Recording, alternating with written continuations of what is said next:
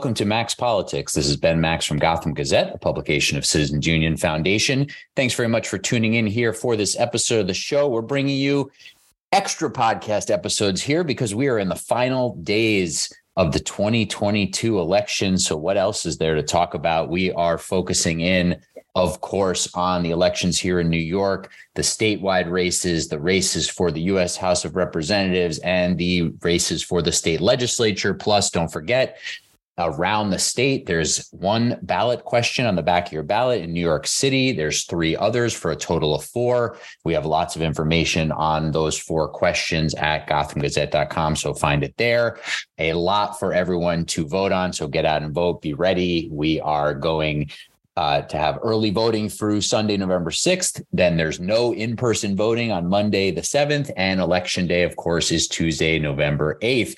We are speaking here on Friday, November 4th. And the New York governor's race between Democrat Kathy Hochul, the sitting governor, and Republican Lee Zeldin, a Long Island congressman, has appeared in some polling to be fairly close. That is the highlight, of course, of a number of statewide races. And then we get into the congressional contests and the races for state legislature. Much of what happens in these races will come down to who votes and who actually turns out here in these midterm elections. Coming into this year, no matter what was going to be happening, Republicans had high hopes for retaking the majority in the House of Representatives, possibly retaking the majority in the US Senate. That, of course, relates back to New York, where the Senate majority leader is Chuck Schumer, and he's on the ballot this year against a Republican opponent, Joe Pinion. Uh, and a, a lot of hope for Republicans coming into this election year, but nobody knew exactly what course things would take when Republicans shifted leadership here in New York several years ago after a very tough 2018 election cycle for Republicans and a new chairman came in. The first thing that Nick Langworthy said was, We want to win the governor's race in 2022. I remember it quite vividly. And that seems to be where Republicans are putting a lot of their resources. And Lee Zeldin seems to be within striking distance here, even though no Republican has won statewide in New York for 20 years since George Pataki won his third term as governor in 2002. So, what's going on in the race? Well, I just recorded a podcast uh, that is available for you with Bruce Gyory, who is a Democratic strategist, but more importantly, an expert on polling trends and the electorate. And we went through lots of numbers and trends and the different paths to victory for Lee Zeldin and Kathy Hochul and what will happen if there's certain turnout in certain regions of the state and among certain demographic groups. So find that in conjunction with this episode as you are thinking about the final days of this race for governor and as the votes come in and are tallied on Tuesday night. Here now on this episode of the show, I'm very pleased to be joined by John Burnett, the executive vice chairman of the New York State Republican Party who's going to talk to us about the high hopes that Republicans now have as we are entering the final days of this election and some other dynamics, of course, in the races going on around the state. John, thanks for joining me. How are you? Doing well, thanks. Good to be here. Anything I say there in the introduction that you disagree with or you want to add on to? Did I uh, did I frame what's going on okay? What do you think? Uh, what, what's how are you thinking about things as we wind down here? I think Republicans had high hopes coming into this election year. Of course, midterm election of a Democratic president, you know, always usually good for the other party in those elections, almost always. But, you know, once you get into the nitty gritty of things, you never know what's going to be going on. But we've got uh, certain factors definitely boosting Republicans' hopes, like the increases in crime we've seen over the last couple of years, the increases in inflation. Then you get the Supreme Court decision in the Dobbs case overturning Roe v. Wade, which seems to help Democrats. Um, but how are you feeling and what are you seeing here uh, as we get so close to election day? I think you framed it quite well. Um, I would say the energy is extremely high, not just on the Republican side, mm. but I see an, enor- enor- an enormous wave among independents as well as Democrats uh, who, like you just pointed out, are not happy with the crime wave, the threat to public safety, uh, but also they desire a change in leadership. And when they look at the top two choices for governor, I think it's very clear to them who that that the status quo or the uh, progressive experiments have not worked out too well. And i think they they understand the need to change in order to place our our state that we love so dearly back on track. And then they they you know by by by looking at lee zeldin they look down the ticket in the other state statewides in terms of the new york attorney general's race have piqued a, a lot of people's attention. Again the crime wave but also you know little things like not the only statewide candidate who failed to debate. Uh and the polls are close. You know you've been in this game for quite a while. Usually democrats in new york are reluctant to debate because if they're up by large double digits they see no need to but when you have internal polling as well as uh, credible uh, external polling that shows the race uh, within the margin of, of toss up, that's when you you owe it to voters to come out and debate. So even that race uh, is close, and I don't I don't feel and I don't see the energy. And I'm not saying this from a, from a political perspective. I'm just saying it from from what can easily be discerned or observed. That I don't see the energy on the other side, mm-hmm. uh, and that's a and that's a good thing. And I think, as you pointed out, Chairman Nick Langworthy came in with a, a vision to win, uh, with a, with an enormous amount of hope. However, you know, I have a business background. Hope is empty hmm. without an execution strategy to get it done. And, and with that said, Nick came in with a great execution strategy to source a, a gubernatorial candidate uh, 18 months, at least 18 months in advance. Um, the last few election cycles, Republicans came up with a candidate that they were credible, ran great races, but their campaigns were launched the year of the election. So that extra time, that extra runway, if you will, uh, gives candidates the the fuel to to yeah. to fundraise, friend raise, get their name out, and and and really change the landscape in terms of contested bids for leadership. So so it, it's it's the external environment, but also it's the internal workings of the party that positioned helped position the candidates uh, to win you know this this this has been noted certainly in some uh, coverage, but I, I, think you're hitting at a very key point as to part of why Lee Zeldin is you know seemingly within striking distance. The the polls have been a bit all over the place, but we can we can clearly see that there's a shot here for Republican when um, you know, the last few races, at least with uh, with Andrew Cuomo on the ballot and the Cuomo name and the huge fundraising advantages and the uh, enrollment advantages, you know, have made those races uh, uh pr- pretty far apart um, within striking distance here. And that is the fact that he declared his run so early, began crisscrossing the state last year. Uh, I, I, really think, you know, even though he had to win a, a tough primary, he wound up winning it by uh, a fairly wide margin against some real, you know, real competitors. And part of that, I think, as you got out, certainly has to do with how early he got in the race and started to really campaign aggressively. And now, you know, Democrats have pointed out he's missed some votes in Congress and so forth as part of that focus on the campaign. But but in terms of uh, being within striking distance, clearly jumping into the race early uh, has had its advantages. Um, since we t- we mentioned Nick Langworthy, he's running for Congress right now in uh, Erie County, uh, the 23rd congressional district. Um, how much of a challenge, or or maybe an advantage? I don't know. It seems like more of a challenge to me, but you'll tell me.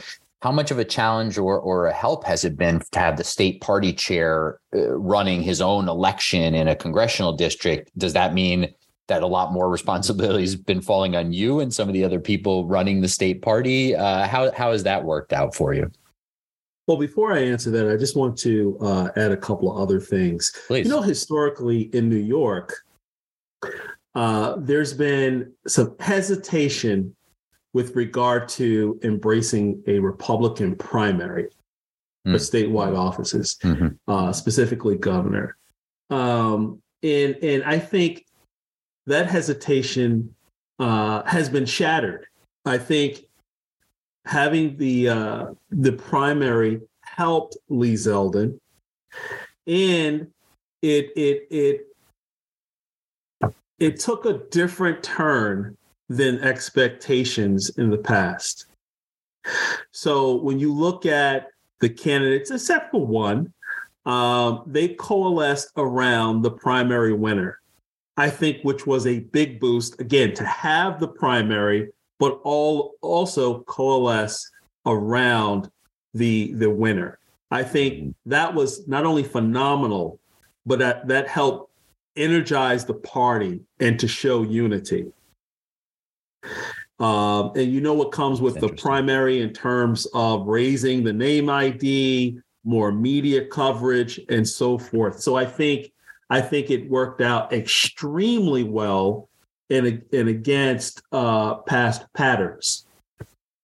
Uh, and, and another thing that helped energize this race uh, is the great work that Chairman Cox, uh, the prior GOP chairman, engaged with other parties to uh, go through the redistricting and all the other lawsuits and cases. I think I think you know that just speaks volumes that a a the, the immediate past chairman working with the current chairman uh, and and and and creating an apparatus, a machine to position us to win.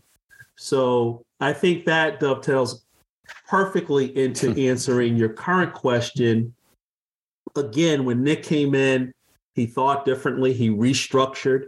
We never had an executive vice chairman, a number two, if you will, in the state.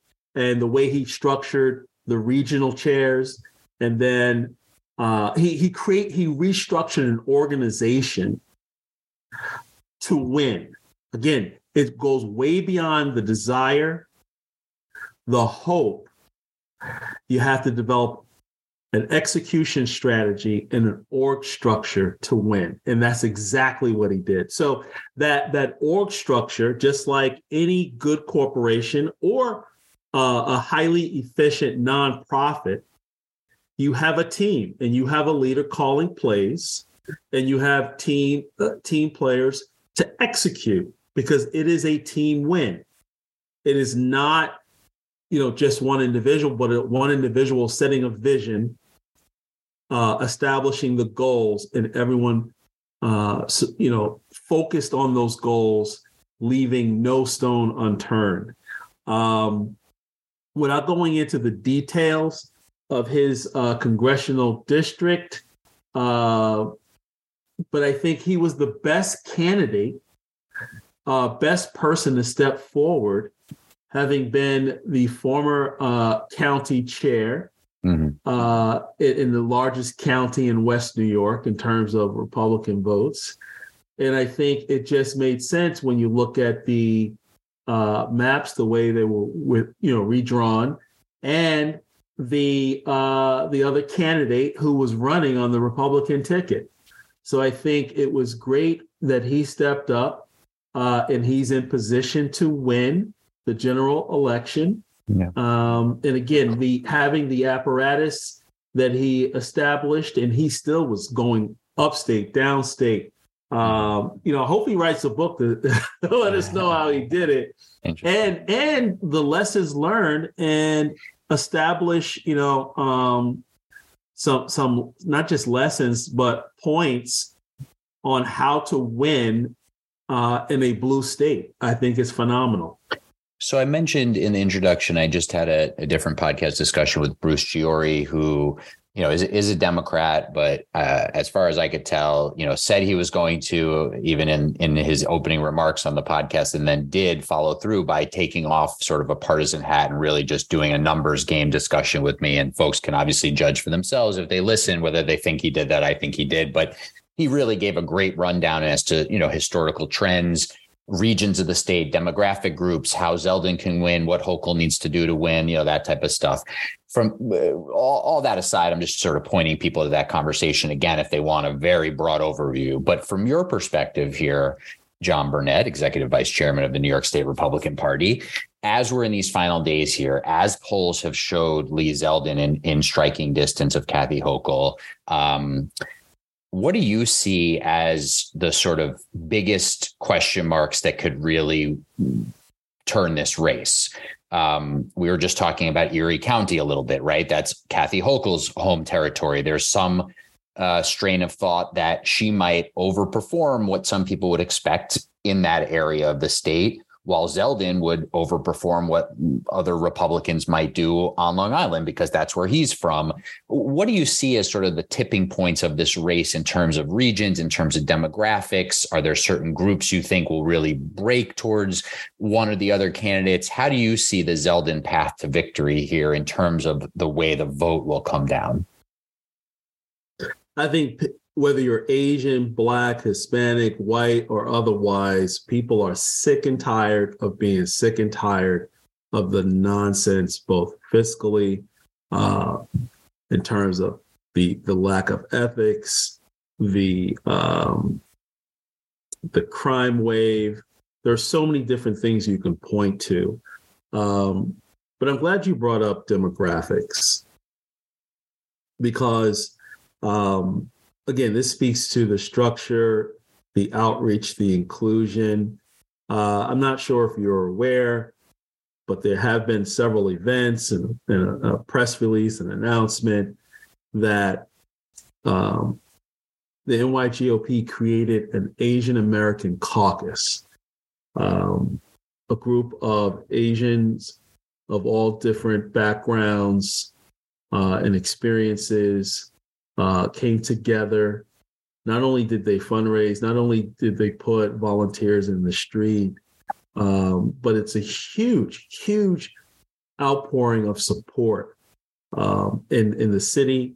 It, it, well, I should say New York City, as you know, we have to win at least a third of the vote in New York City to win, and and, and the polls show that we're well ahead of that number. Uh, but but also statewide. And when you look at the Hispanic community, overwhelming support. Um, I think uh, not just for the for the for the party, but for the candidates. I think that speaks volumes. And let's not overlook the fact that I believe, based upon my knowledge, and you might know more than than, than I do, that this is the first most diverse ticket statewide in Republican history. Mm. Uh, so I think there are a lot of elements here that that shatters the par- the, the, the paradigms and the myths and and and the propaganda that has been launched on the Demo- on the Republican Party in terms of who we are and what we represent. I think I think this is different. And I think when we win uh, on Tuesday, it changes the game plan and the roadmap going forward. Um, and, and when you have a candidate like Lee Zeldin, who, you know, when he, you know, he is still congressman, but when he was campaigning um, for uh, to be elected uh, to Congress and for reelection, he campaigned within his hometown, but he also went to other na- neighborhoods like Brentwood, uh, where where Republicans traditionally were reluctant to campaign. And he brought that same philosophy, that same heart to his gubernatorial run. Uh, several visits to different uh, urban neighborhoods in New York City and throughout the state. unprecedented. Um, and I think it was important for him to do that to show that he is going to govern for everyone. And but to also listen. We had we had a, an event here in harlem one of many events in harlem and he gave a short opening speech but left a tremendous amount of time for q&a to not only hear what the concerns are but also he picked up a couple of great ideas that he said he will incorporate into his plan uh, pathways so I think I think he's running an unprecedented race. Um, he showed that he's willing to go to different places uh, and speak mm-hmm. to people of all different backgrounds. And I think you know when you combine that with the diverse ticket and the new direction of the New York Republican Party, I think we're poised to not only win, but we're poised to govern well and we're poised to win again. Mm-hmm.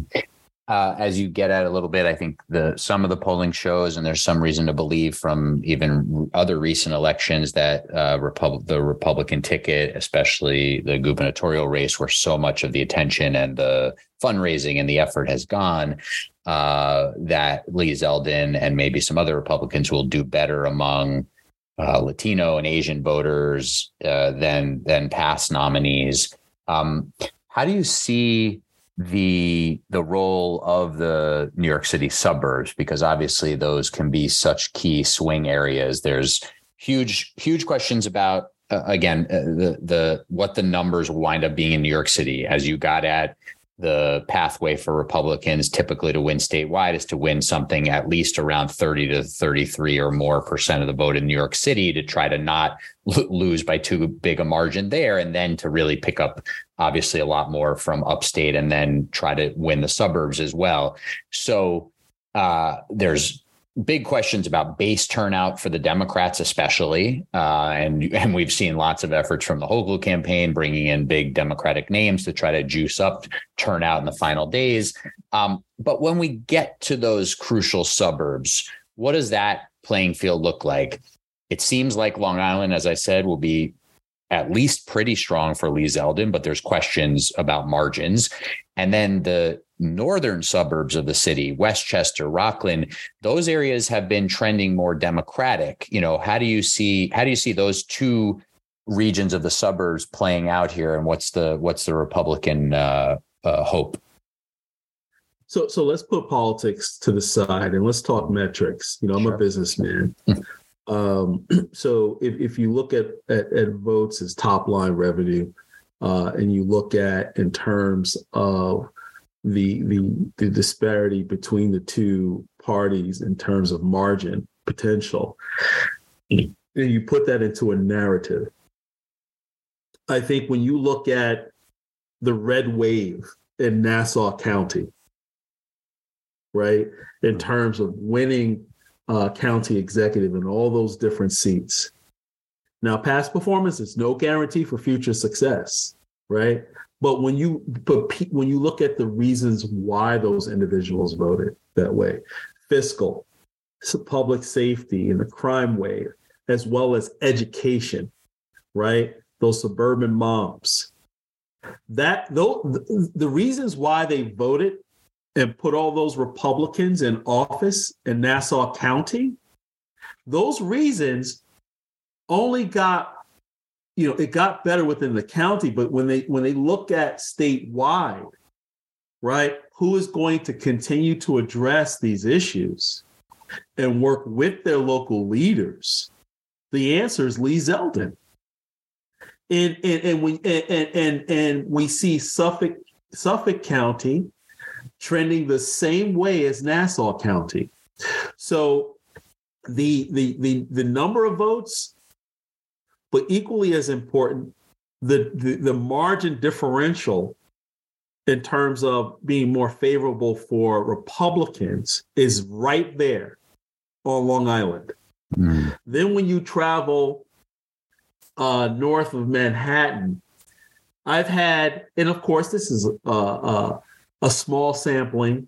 I had several, several Democrats call me Uh, I'll just speak of one in particular. Mon, uh, in Monroe County, he said, "Hey, you know, I voted. Me and my wife voted earlier today." He said, "We're Democrats, and it's a huge turnout in, for early voting in this county."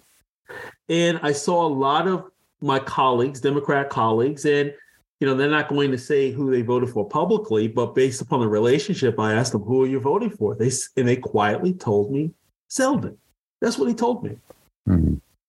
So there is there is a si- there is a silent majority of people again using what I said earlier, sick and tired of sick of being sick and tired of this progressive experiment and they're voting for change. So when you add Long Island, when you add, you know, certain counties due north of uh, of Manhattan, then then when you actually move to West New York, right? I'm not talking about, you know, District 20, 23, 24, uh, and so forth. But when you look at uh, District 25, Congressional District 25, Ron Singletary.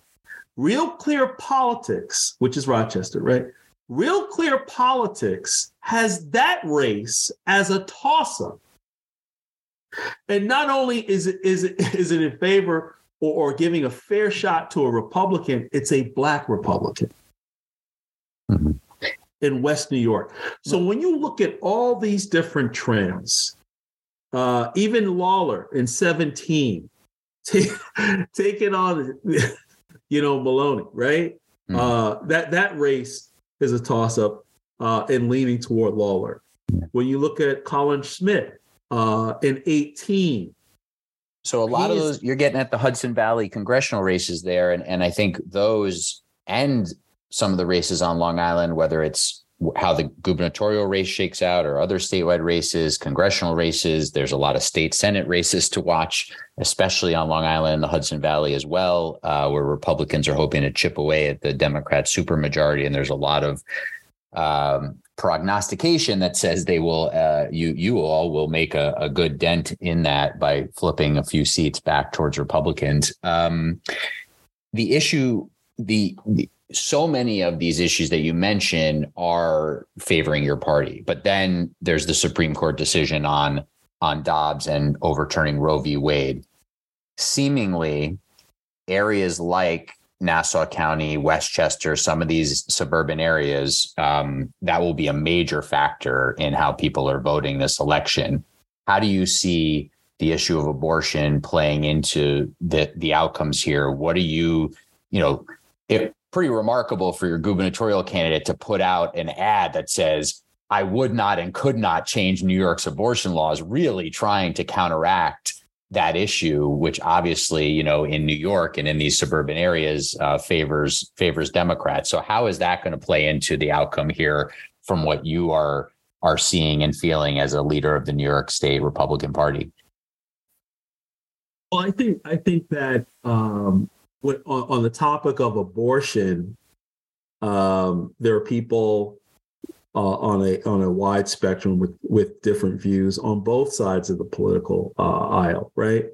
Um, however, it, it is not uh, high on the list in terms of it doesn't pat, surpass crime, public safety, education, and financial matters. I think th- those issues that I just listed and named it rather uh, are top priorities for voters on the left and right.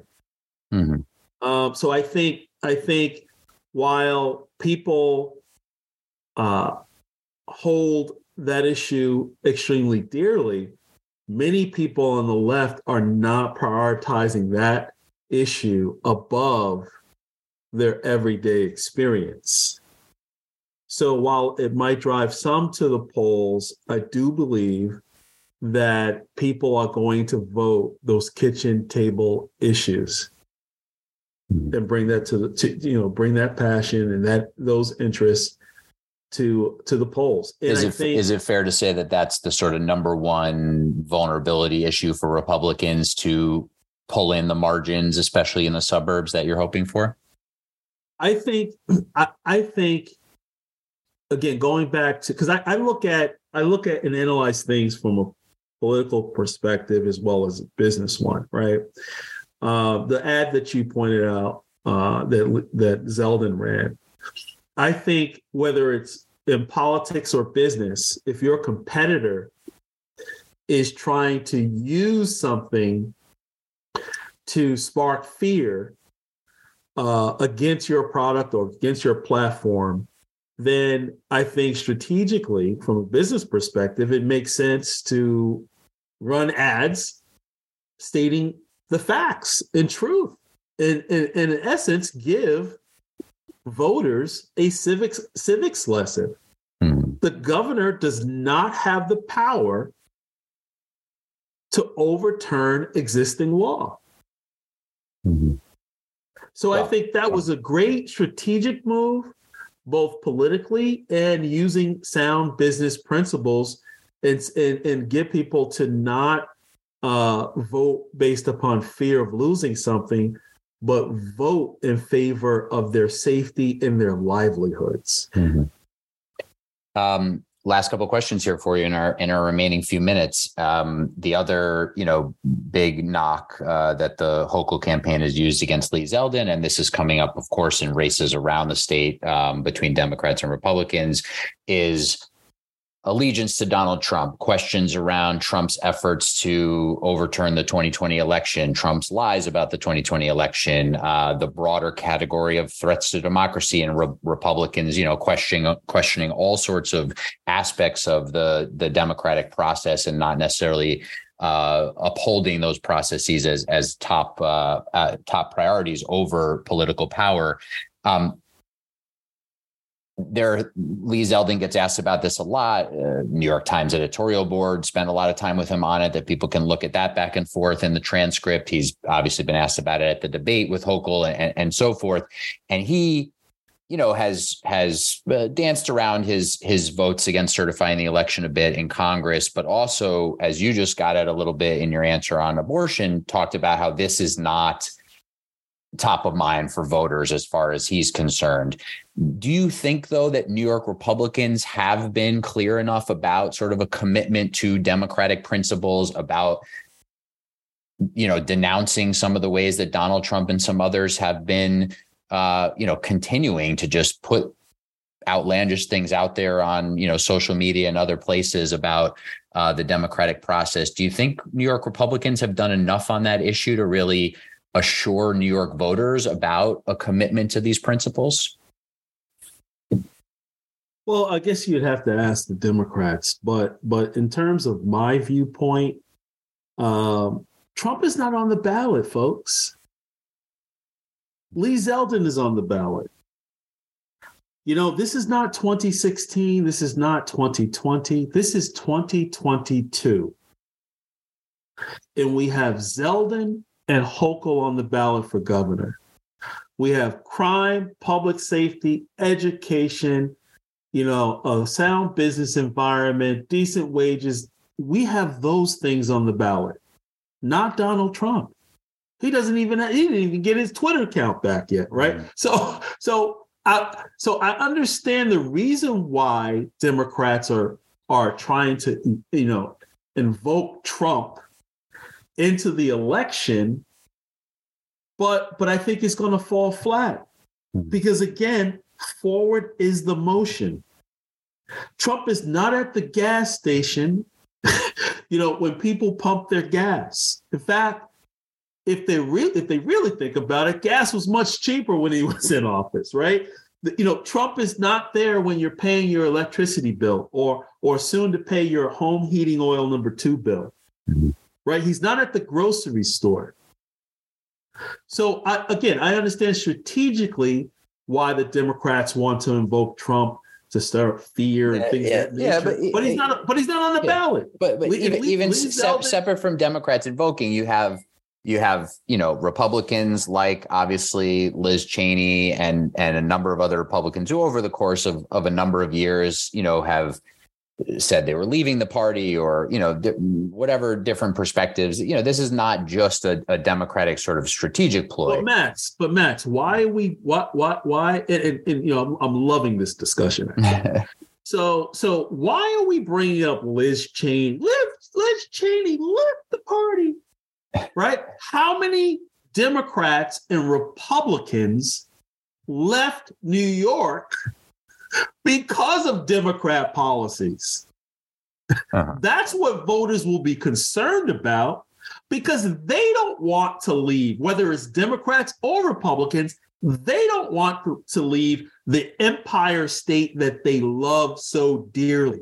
Listen, I think you're getting at a key point here, right? Which is what do voters actually wind up prioritizing? And that's part of what we're seeing these elections become all sorts of referendums on that hierarchy of of priorities and what they're looking for in leaders and how they're judging leaders' background. So, you know, full, fully fully with you in terms of we're getting a lot of litmus tests on what you know what do voters um, prioritize. And as you said, if if polls are showing voters prioritizing crime, inflation, economic issues uh, at the very top, um, then that gives Lee Zeldin clearly a better shot here. And so I think Absolutely. that's that's think, that's some of what we're Zeldin's, seeing yeah. Zeld, I think Zeldin's win is going to be going to be extremely colorful. Yeah. It's going to yeah. be it, blue, red, purple.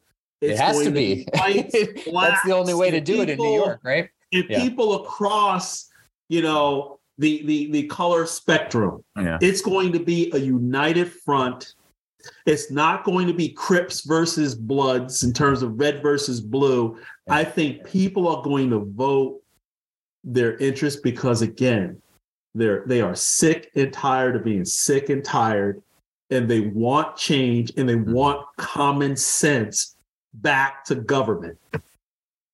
All right, we're going to leave it there. Uh, it's always uh, good to talk with you, John Burnett. Thank you for the time, uh, giving us uh, this just a few days before Election Day perspective from the state Republican Party on where things stand and why you're hopeful about a Lee Zeldin win and potentially other wins in the statewide ticket. Uh, some very interesting races there that have gotten less attention. We've got rundowns at GothamGazette.com on on all the statewide races, and then of course lots of battleground uh, races in the U.S. House of Representatives in New York, where New York could tip the national balance uh, certainly one way or another.